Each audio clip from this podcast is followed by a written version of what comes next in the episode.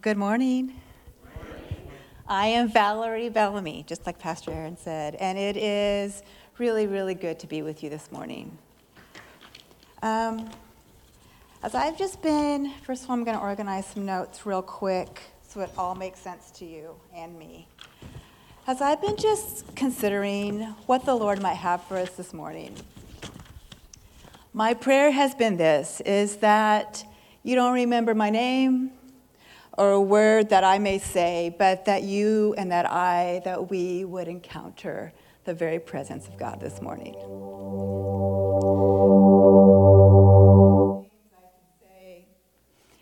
But it says only Jesus has the words of life. And I'm so grateful that Jesus shows up, that he is present and that not only does he is he able to speak to us but that he longs to connect with us. And so regardless of where you're coming from this morning i i just sense god's invitation for us all to come close. One of my very favorite authors says this in his book um, called soul cravings Erwin McManus says this He says, This is the story of God that he pursues you with his love and pursues you with his love and pursues you with his love. And even if you reject his love, he pursues you even still. For in the issues of love, you must go yourself. And so God has come. And this is the story of Jesus that God has walked among us and pursues us with his love. He is very familiar with rejection, but is still undeterred and is even now still pursuing you with his love. If anyone knows the pain of love unreturned, it must be God. And we all have a story, don't we? And we may tell it differently depending on who's in the room. It's always interesting when someone else tells our story, what they would, you know, even listening to someone introduce you. When someone's talking about you, what do they emphasize and what do they leave behind? Our stories. What would you say? You know, if we went around and it said, Tell us your story, what would you say? Who would you make sure that you mentioned? What would you leave out? What details do you want us all to know? And what things do you hope that we never do? And how about God? What's his story? And if he had one, if he has one, how would he tell it? Who and what would it include? And would he tell it differently depending on who's in the room? One of my very favorite scriptures is Luke 15. And it is God Himself dressed in human skin telling His own story before we dive into it, I'm going to take note of who he's telling the story to. Luke 15, the first few verses, it says this. It says, By this time, a lot of men and women of questionable reputation were hanging around Jesus, listening intently. Some scriptures say uh, men and women of notori- notorious sinners, some scripture says. And also the Pharisees and religious scholars were not pleased at all.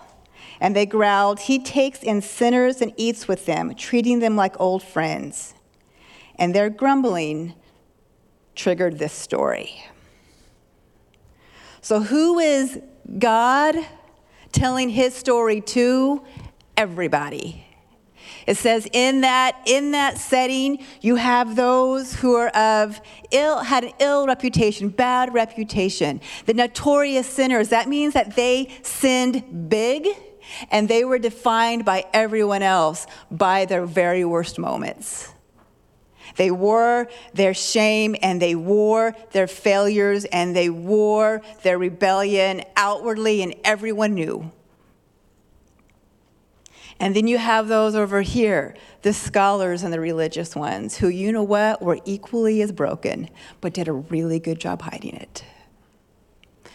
And then you have everyone in between. You may have those who are passing by and wonder what the commotion was. You just have the spectrum of humanity represented before Jesus.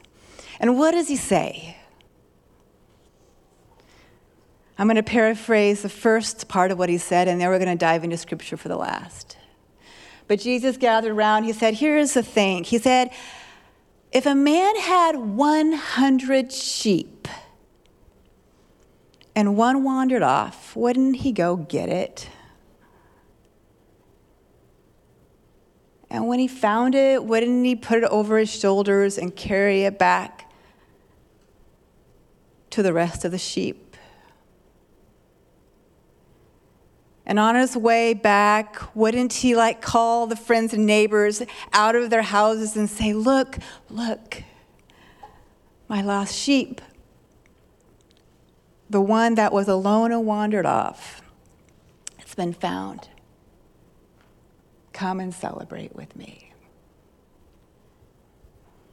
Jesus has a way of addressing everyone in the room and everyone individually in the room.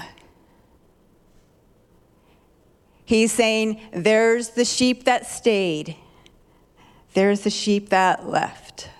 I have come for you all, and I've also come just for you.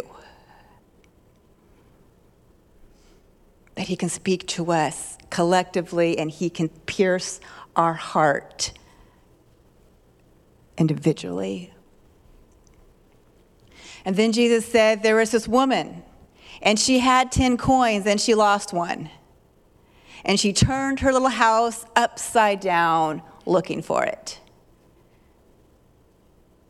And when she found it, she ran out into the street and she called all of her friends and neighbors and she said, Look, there was one coin missing from my collection, but not anymore. I found it.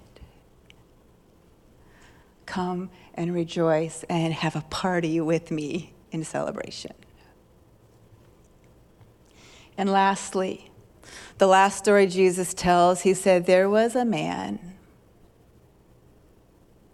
and he had two sons. And I imagine him with this group in front of him those who stick close to the religious structure, those who wore their heartache and dysfunctions and failures inside and presented well, and those who everyone knew were a mess through and through. And Jesus says, there was a father, and he has two sons. And one of them says, Father, I, you're as good as dead to me. I'd rather have all the stuff that's owed to me after you die, so I'll just take it now. And he took all of the inheritance, everything owed him, everything not, not deserved, but given by his father, and he took off to a far, far, far away land. And then there was the other son who stayed close, who stayed close to home but never came in. And Jesus said this the first son went away and he squandered everything. He hit bottom. He went so low that he realized that even being a slave in his own father's house is better than the reality that he was living feeding pigs and homeless and worn out by his search for pleasure and meaning in everything that destroys you. And it says that he came to his senses one day and he starts the long road home toward his father.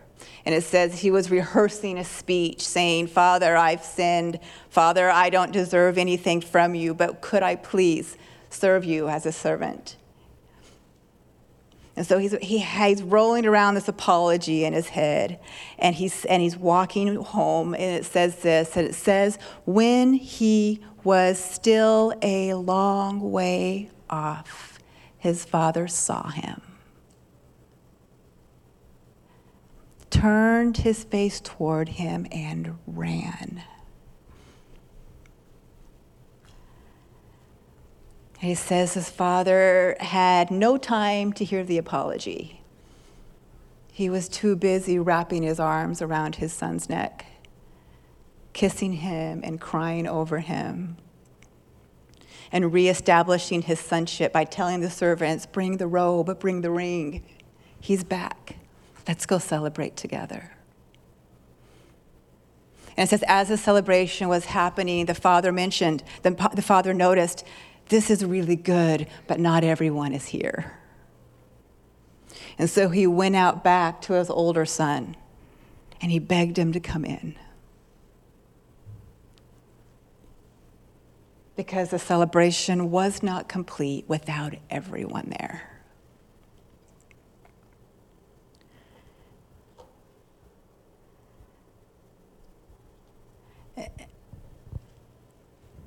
And you wonder who was farther away the one who took off to a distant land, or the one who hung out in the backyard but never came inside the home. Jesus said, I've come for all of you. I've come for all of you. This is the story of God. And today I am asking that we would find ourselves in our story, in God's story. As God in the flesh tells his story to these, this group, he comes this morning and he tells and he whispers his story over us. And he says, Find yourself in it the beautiful thing that is that we not only get to listen to the story of God, but we get to participate in it. It was about nine years ago where I was invited to go to Indonesia for the first time with Compassion First. I did not know where Indonesia was, I had never heard about Compassion First. And after not a small wrestling match with God, decided just to go for 10 days. But before I got on that airplane, I went into my mailbox and I, and I, and I received a package from a friend who lives not too far away from me. And she said, Valerie, I see you're going to Indonesia. Um, you might think this is strange, but when I saw that, probably on Facebook, and my children say Facebook is now for old people, but it was really cool back then. Um, she said, I see you're going.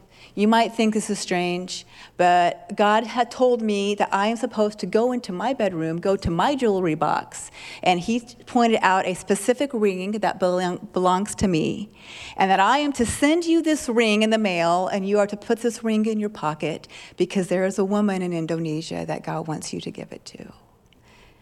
And she said, You are to look this woman in the eye, and you are to give her this ring, and you are to say to her three things.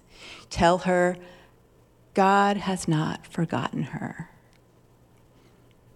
Tell her, you are precious to God. And tell her that God promises himself to her.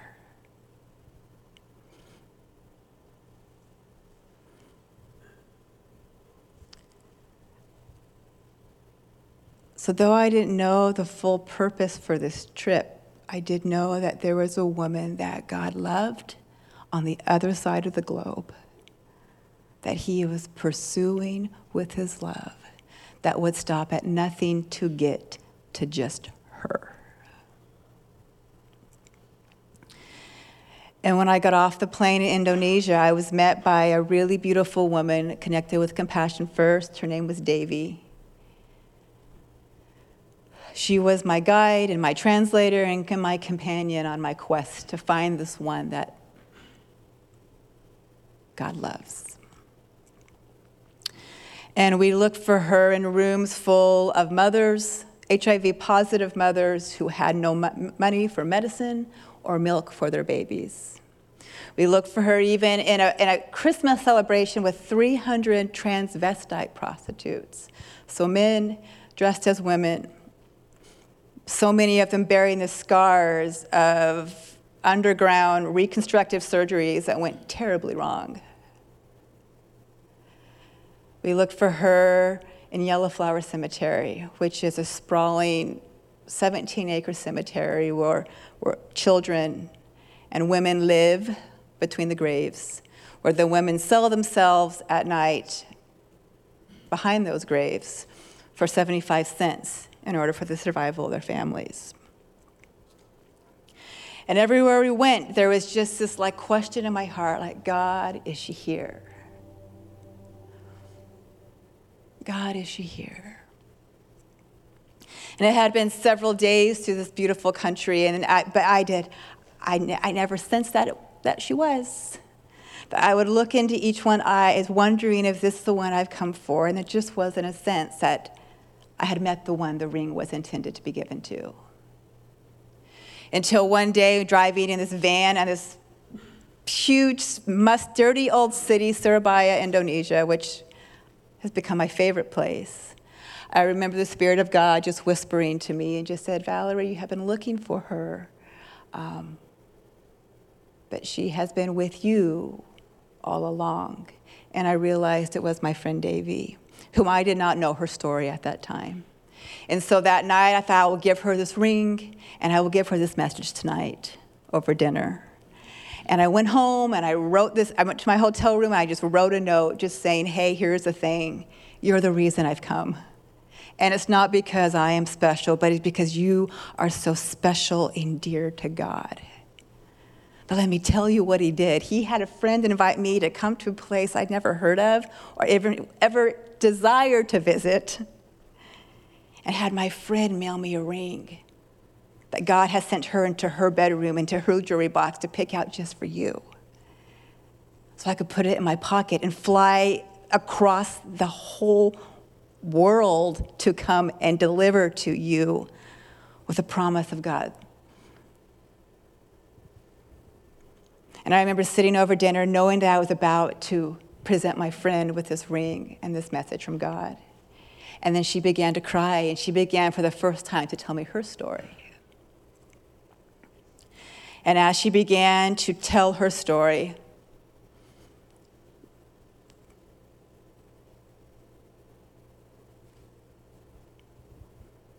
she ended by saying, She said, Sister, because of what was done to me, and then because of what I've done in response to that, I know I am no longer precious to God. And that was my cue.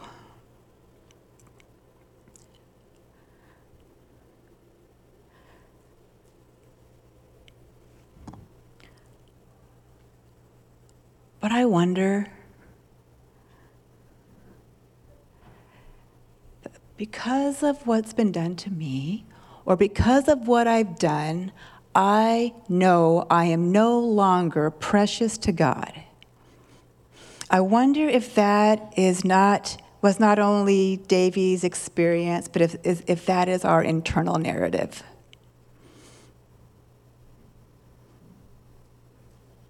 We are precious to God.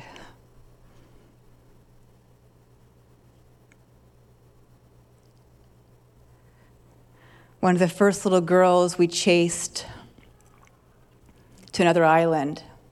One of the first little girls I met, her name is Saviola, who was taken from Java to Bali to be bought and sold a dozen times every night by tourists in a jungle in Ubud, Indonesia, Bali. She was the first little girl that I knew personally taken and trafficked. At that point, I knew that trafficking was a worthy cause, that it was dear to the heart of God, and it was worth giving my life to. But until I knew a little girl, until a little girl that I loved was taken and sold, I don't think it became, well, it just became personal at that point. A Compassion First, we work with police to secure rescue of children who are trafficked. We bring them to our homes and provide them a space for them to heal. We don't conduct rescues unless you know the little girl who's been taken, right? It's different when you're compelled by love and you go for the one that you love. And I remember flying to that island with my partner and connecting with police and, and, other organizations there, and God was gracious and God gave her to us. And my job, my role that day of her rescue was to meet her mom at the airport. Her mom um, have, has lived and sold herself in cemeteries her whole life had no education, not even an elementary school one. She identifies as a Muslim. You have to identify, register with the government as some kind of religion, but really her practice was black magic and voodoo in the cemetery. She had never left that island. She had never seen an airplane. And my role was to pick her up from the airport and drive her up to um, police station in the jungle and try to communicate what has been done to her daughter, the conditions in which we found her, and what the next steps are. And I wondered what that drive might be like. I picked her up and I said, We have one hour. And this has got to feel overwhelming and confusing.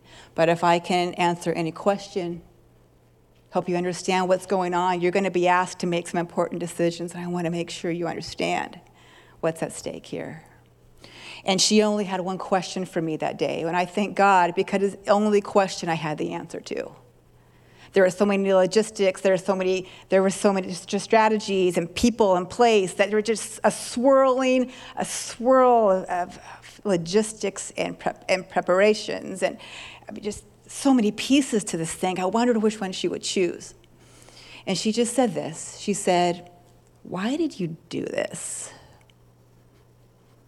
all of this trouble for my one daughter. All of this trouble for my family. And she asked that question again, and she asked that question again. We got to the police station,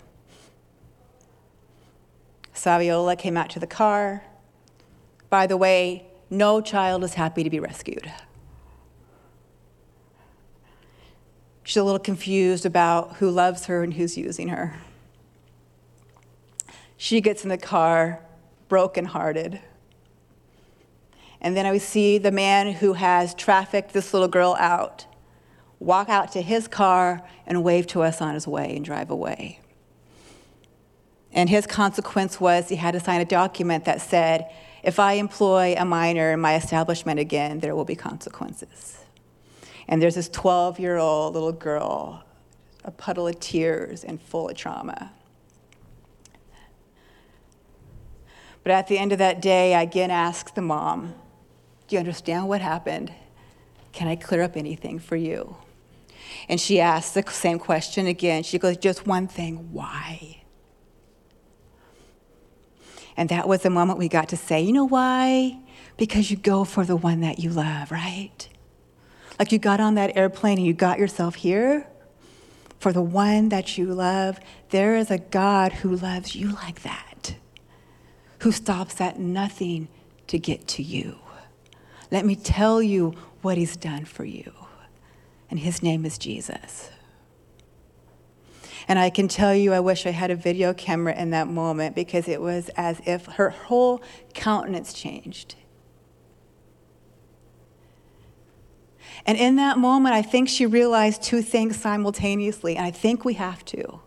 She realized one, that there may be a God who believes that she's worth going for, that there is a God who came for her, and that she is worth coming for. Both those things. And then she looked up and she said, she said, I cannot wait to go home to tell my friends my new story. We are precious to God. We are precious to God. And we are precious because He says we are precious.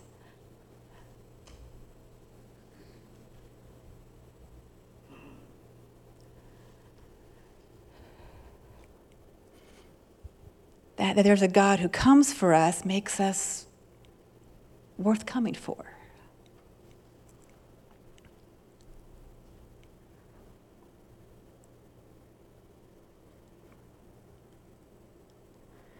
And when we are unconvinced of our worth, of our preciousness, it doesn't always present as being really apologetic for everything you do. It doesn't always present as, who am I? Sometimes it presents as arrogance.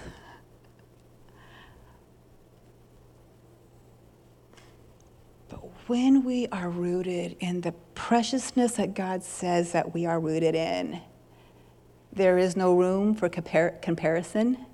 There is no room for posturing.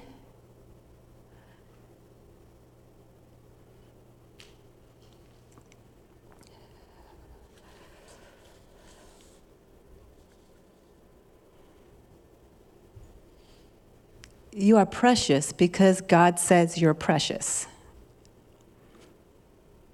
There is actually nothing you have done, nothing you have encountered.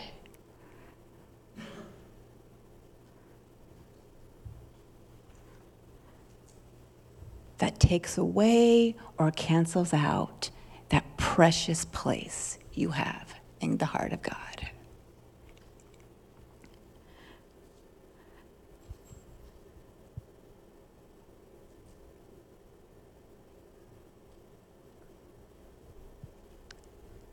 When I was, it's been maybe 20 years ago or so. And I would say, growing up, I was a rule follower, but I was brokenhearted in so many ways. I looked, uh, I would have just been in this group over here with all of the, those who had it together, right? But I knew that I, I didn't really.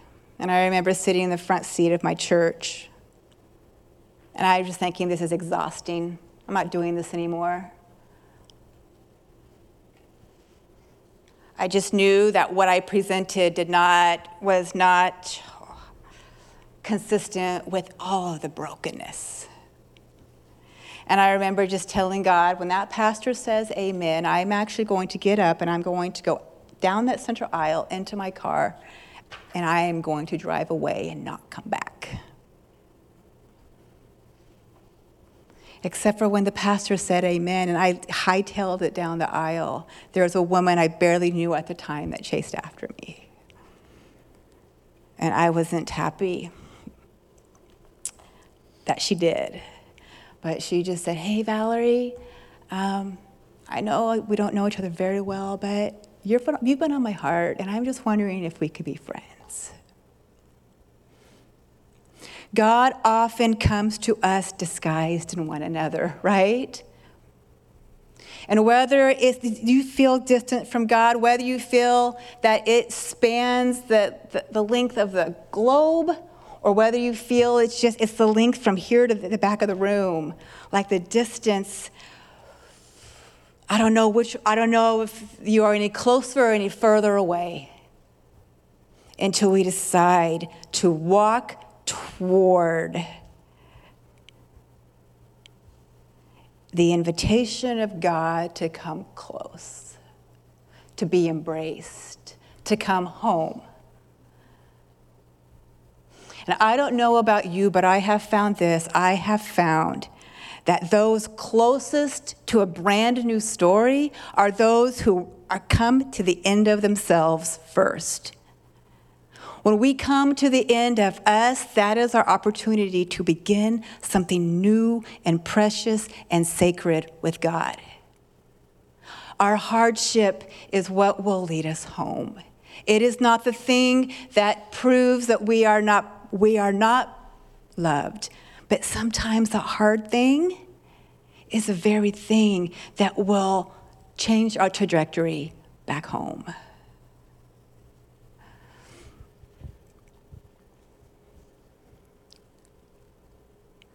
And lastly, God said to, to, to the message for this woman was this God's not forgotten you. God has not forgotten you. God has not forgotten what He has promised you, what you have asked Him for, the things that hurt you, the things you dream of. He has not forgotten you.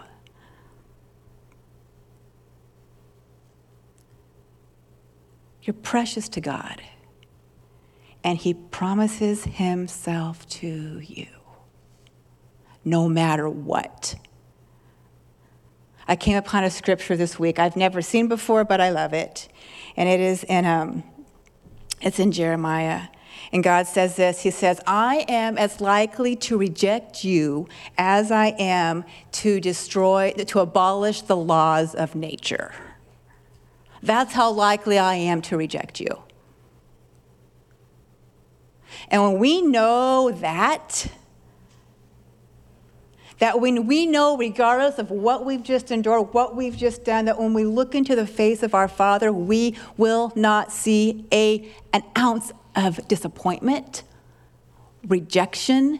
He is as likely to reject you as he is to abolish the laws of nature. He, God said, I'm not talking about your commitment to me right now. I'm committing myself to you.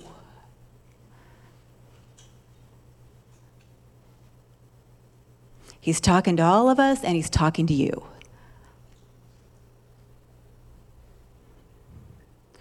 And I'm going to end with this.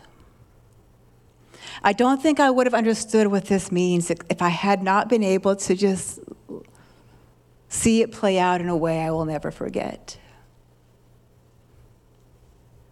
I was walking through the cemetery one night with some of my friends.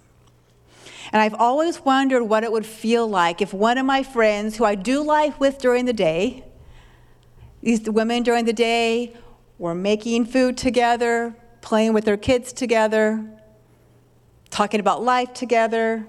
But then at night, she goes and needs to sell herself so she can feed those same children the next day.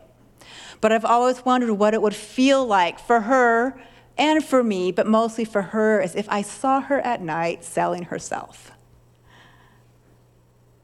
Not wanting to make her feel uncomfortable or ashamed. But I remember walking through the cemetery one night. The road was just a little path that's lit, and the graves are massive. The graves are taller than me, just huge cement tombstones where women just are lined up.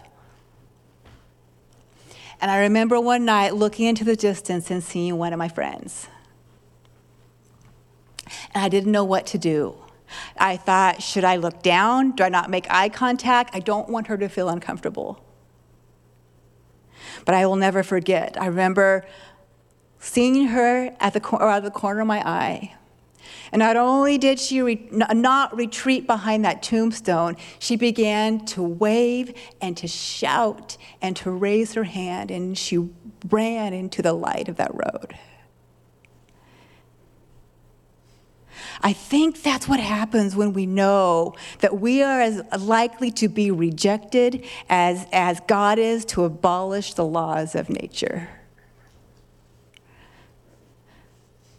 That she knew that she would be accepted and that she would not be defined by her worst moment. You are not defined by your worst moment. Don't do not waste another moment as if you are.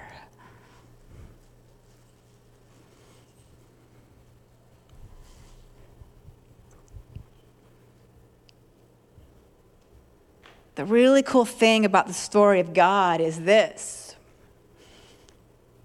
And here's the thing I don't really like parties that much. I get a little like weird and awkward in social settings. But the party that God is inviting us all to at the end is the one I do not want to miss. Because what do you think they're talking about? Everyone telling their stories. But listen, but listen to this like when I tell my story, when Davy tells her story, when Saviola tells her story, when the women in the cemetery tell their story, when you tell your story, you know what? We, there's a theme. Like, we're all telling the same story. We're all telling the same story. Like together, we are the story of God. And it's a really beautiful one.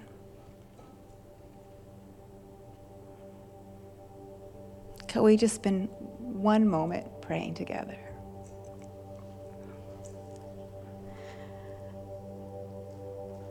God, I thank you that you come for us. I thank you that you stop at nothing to get to us. I thank you that you come to us in our darkest moment and you declare that we are loved and embraced and free. And Holy Spirit, I ask that you would open our hearts right now to the truth that you have not forgotten us. We are precious to you because we, you say we are, and that you have promised yourself to us. And friends, I just want you to imagine yourself. What if you really believe that? Sometimes I wonder if our struggles to believe matters relating to God are actually struggles believing that we matter at all. What if you believed that you weren't forgotten? What if you believed in your preciousness to God? What if you believed, made your decisions, and moved out and did life and relationship confident that God has committed Himself to you no matter what? I think shame just falls to the ground. And we get to live in a freedom and in a joy and in an intimacy with God and a peace with ourselves. And this is the invitation of God for each one of you, for all of us, and just for you. An, invitation, an invitation extended just to you, and an invitation only you can accept. And Holy Spirit, I ask that you would just give us. Oh, Lord, help us to help us. We want to believe these things, but how can it be? The things that life has thrown at us the things that we've done. Is it possible to be free? Is it possible to have a new story, a new chapter? Is it, pro- is it possible to be able to tell our story, leaving no parts out without shame? Because you know us.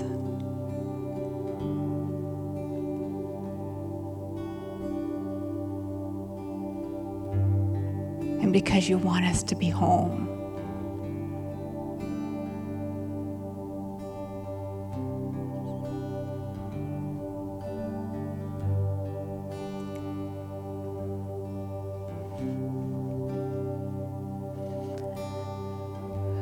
We love you, Lord. I ask that you would continue the conversations you've begun in our hearts.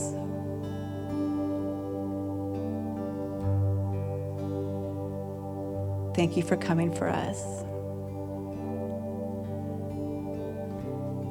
In Jesus' name.